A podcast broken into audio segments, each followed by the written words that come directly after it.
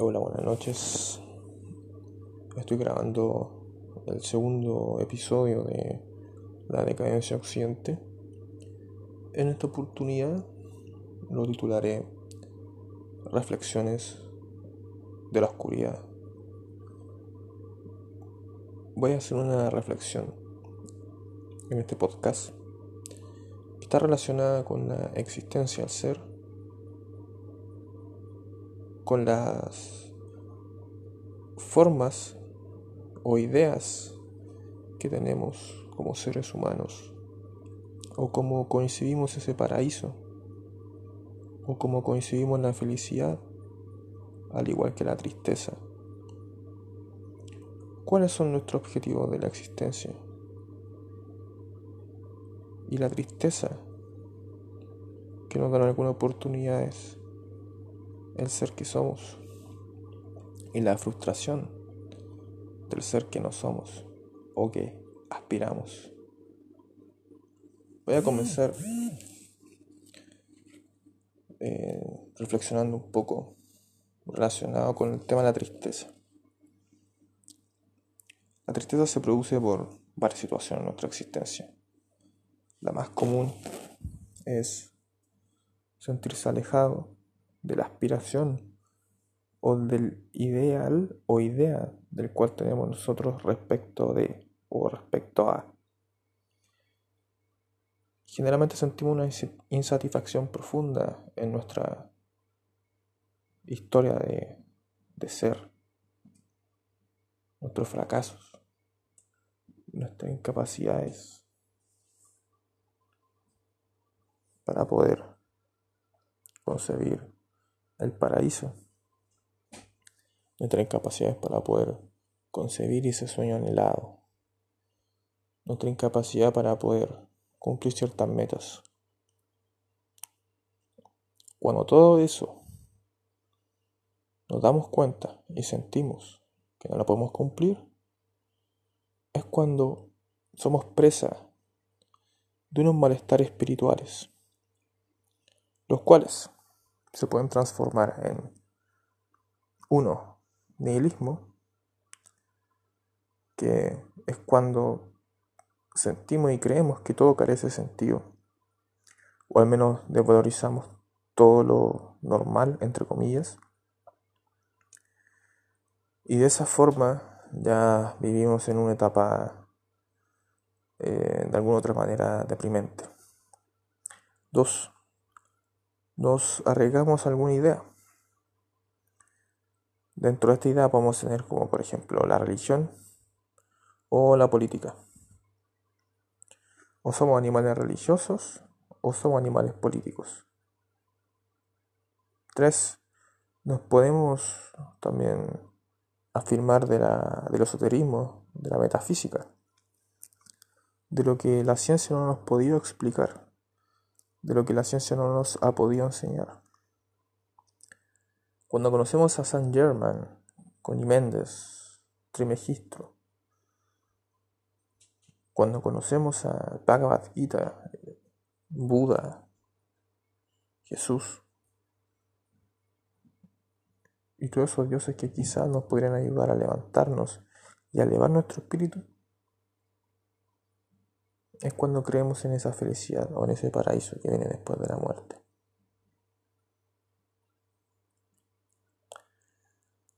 Y lo otro, la última, existe una paradigma que está muy de moda y que siempre se está mencionando en, los libros de autoayuda, que es decretar ser feliz. Decreta ser feliz. Resuélvete a ti mismo, no estés triste. La vida es maravillosa. Ser feliz es gratis. Como si no existiera ningún esfuerzo o como si uno por por el mínimo esfuerzo sintiera esta desesperanza. Al contrario, este tipo de doctrinas que están contaminadas de excesivo, de excesivo positivismo, lo que hace es reducir y oprimir la tristeza absurda. Cuando la existencia está basada en una dualidad entre felicidad y tristeza, luz y oscuridad, blando y duro, hacerle un canto o una oda a la felicidad absoluta es una farsa.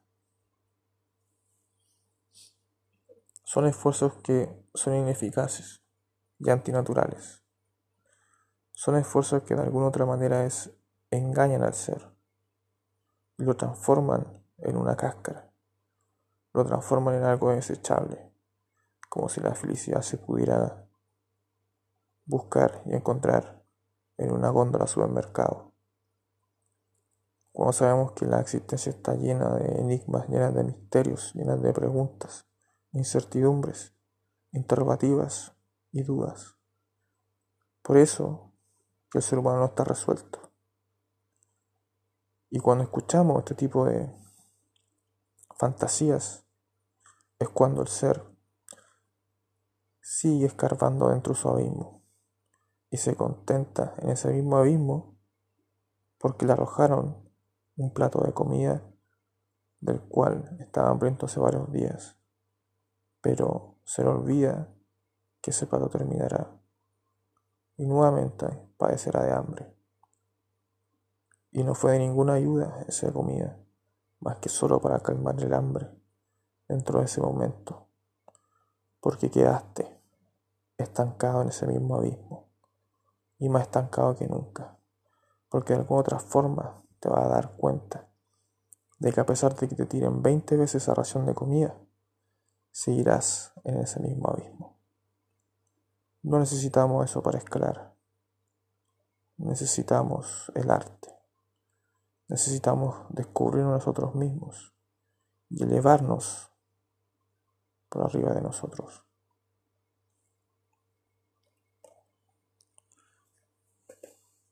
No se trata de estar enamorado de la tristeza ni la melancolía. Simplemente se trata de estar enamorado del conocimiento y de la búsqueda de esta, de la búsqueda de la existencia, de la búsqueda del conocer. Cuando estamos enamorados de eso, estamos sujetos a la exigencia de esta.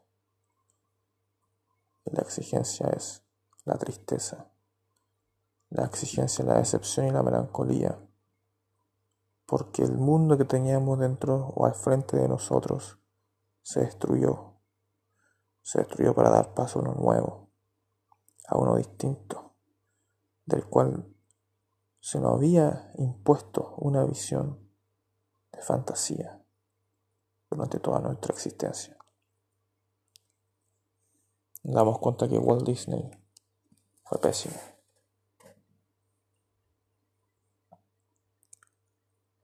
En los tiempos actuales nos podemos sentir como una celda en la cual podemos oír distintas recetas para poder combatir esto. Recetas políticas, recetas religiosas y esas recetas metafísicas, de las cuales de alguna otra manera ninguna de estas crea ese paraíso inexistente. Es un paraíso bien pobre, dirá yo. Quizás por eso los seres humanos nos podemos contentar con esas raciones de comida temporales.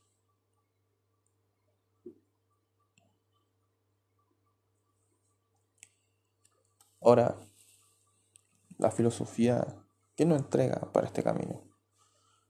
¿La filosofía occidental o la filosofía oriental?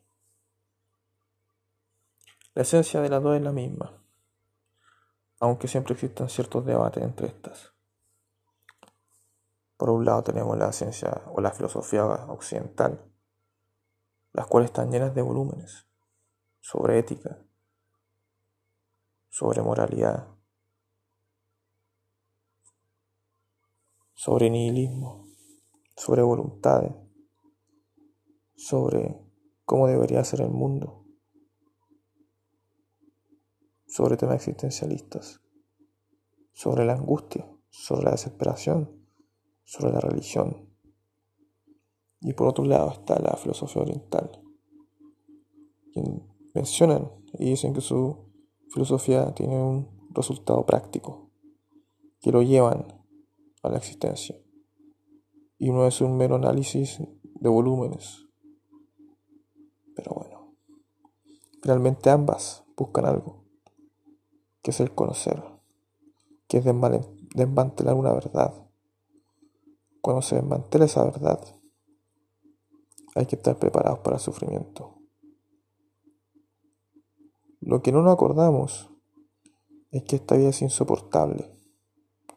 Y para soportarla, tenemos varios medios de poder soportarla, valga la redundancia. Uno de estos es la filosofía, la poesía, el arte, la literatura, la música, etc. La pintura, el deporte. Con estas metas tenemos, podemos soportar esta vida.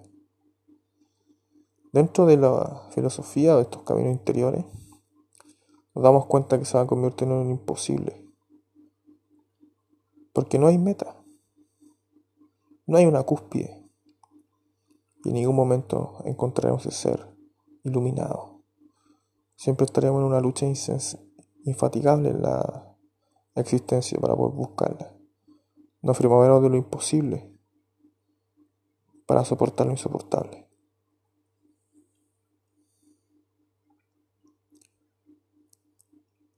Cioran dijo que Hegel fue el gran responsable del optimismo moderno. ¿Será verdad? Porque él decía a Hegel que la conciencia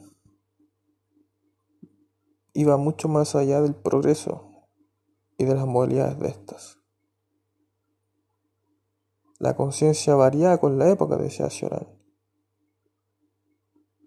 Y la conciencia no aumenta con la sucesión de las épocas. No somos más conscientes que el mundo greco-romano o el renacimiento en el siglo XVIII, decía Cioran. Y que cada, cada época era perfecta en sí misma y perecedera. Hay que tomar una buena reflexión sobre esto. ¿En qué momento existió ese paraíso terrenal en la historia? ¿Ahora existió alguna vez?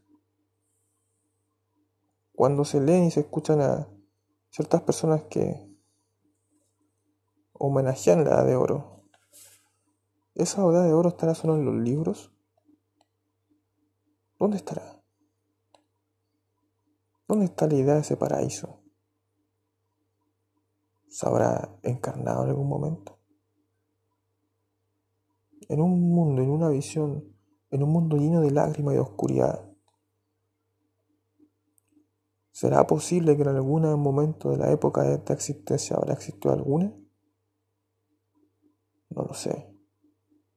Yo tengo ciertas dudas con respecto a esto.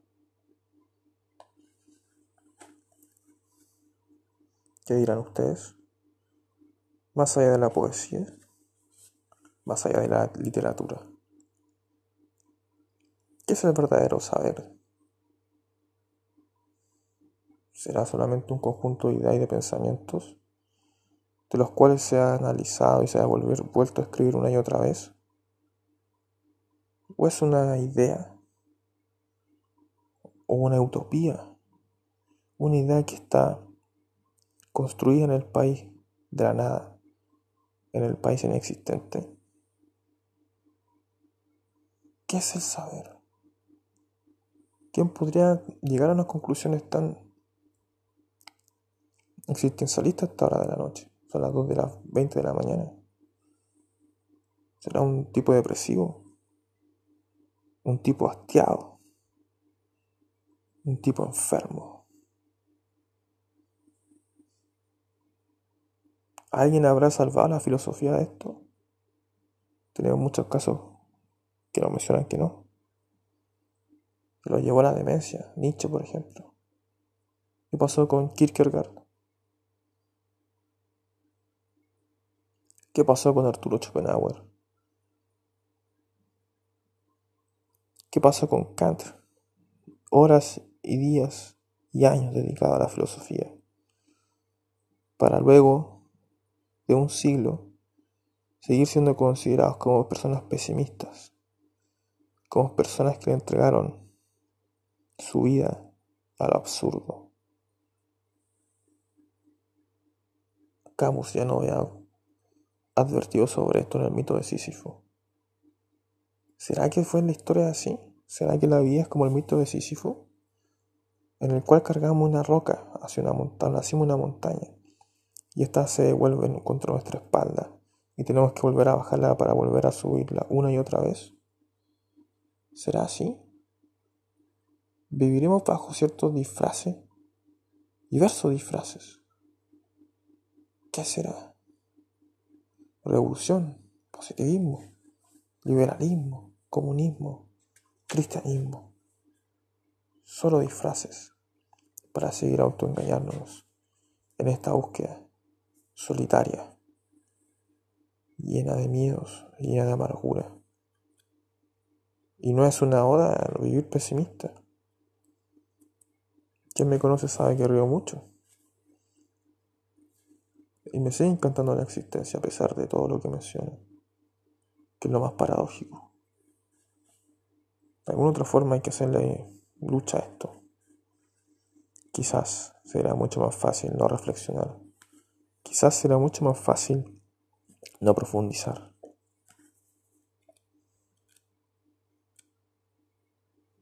¿Qué será? ¿Por qué nos seguimos esforzando por remediar esta existencia? La cual es una mera ilusión, dirán los indios. ¿Cuál es el ansia de querer llegar a ser exitoso? ¿Será una maldición? ¿Qué será? La sociedad es un infierno de salvadores. De eso estoy muy seguro y soportar la existencia y la masa y la profundidad del ser humano, dormido.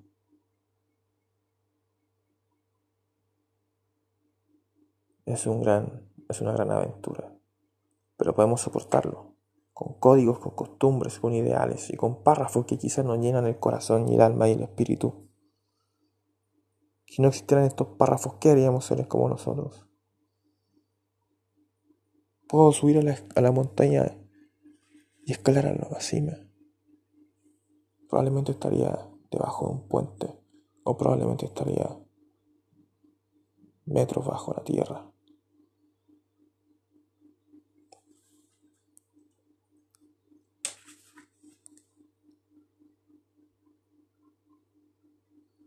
¿Existirán nuestra debilidad y nuestras fortalezas? ¿O solamente son ciertas caretas ciertas pruebas de diagnóstico de las cuales jamás pasamos. ¿Qué es lo que debe triunfar? ¿El bien y el mal?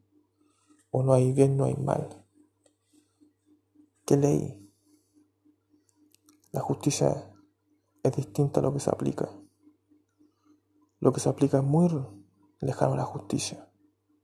Y esa justicia se ajusta a las demandas de cada ser.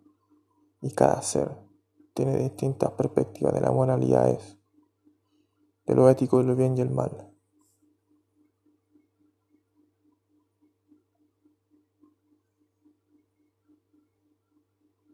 Seguimos decayendo. En estos momentos ya no hay de seguir prostituyendo la soledad. Momentos de escuchar el silencio, la música, la cual gozaré siempre será el silencio, y no más que el silencio.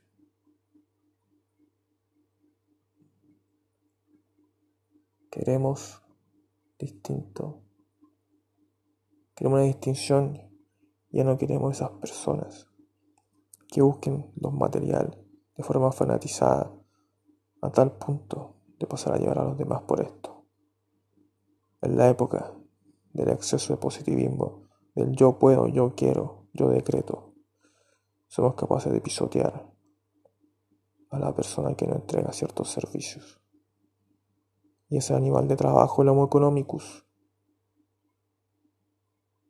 no se diferencia en mucho de salvaje delincuente del cual tanto ellos reclaman, del cual tanto se molestan porque hay ciertas personas que tienen demandas sociales. Aparece Tomo Economicus a dar clases de ética y moralidad cuando en su, en su día a día ellos no, no cumplen ninguna de estas. Ellos mismos son los que traicionan a su propio pueblo. Ellos mismos son los que engañan con su publicidad y con su marketing. El arte del engaño. Son profesionales del arte del engaño. ¿Para qué? Para llenar sus bolsillos y su miserable existencia. Pensando que su miserable existencia se va a completar y contentar con esos pedazos de billetes, de billetes verdes, de papelitos verdes, de los cuales solamente te van a dar una felicidad temporal. Pero que cuando tu banco, tu aliado, ya no te pueda prestar más dinero, te van a destruir toda esa ilusión. Tus viajecitos, tus automóviles, tus celulares, todo eso ya no tiene ningún valor. Solo han, transformado y, se hizo una metamorfosis con el ser humano metamorfosis del ser humano de la cual se transformó de lo más barbárico, de lo más salvaje y lo más primitivo, un ser homos economicus. Homos economicus.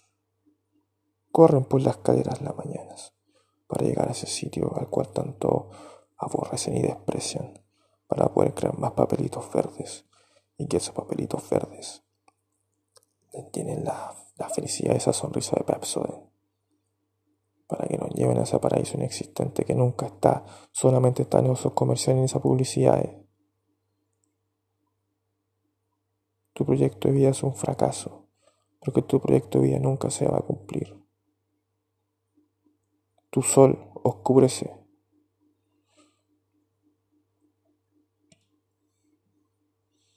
Tu sol no alumbra, por eso que prefiero la noche, donde alumbra el verdadero ser quema tu visión.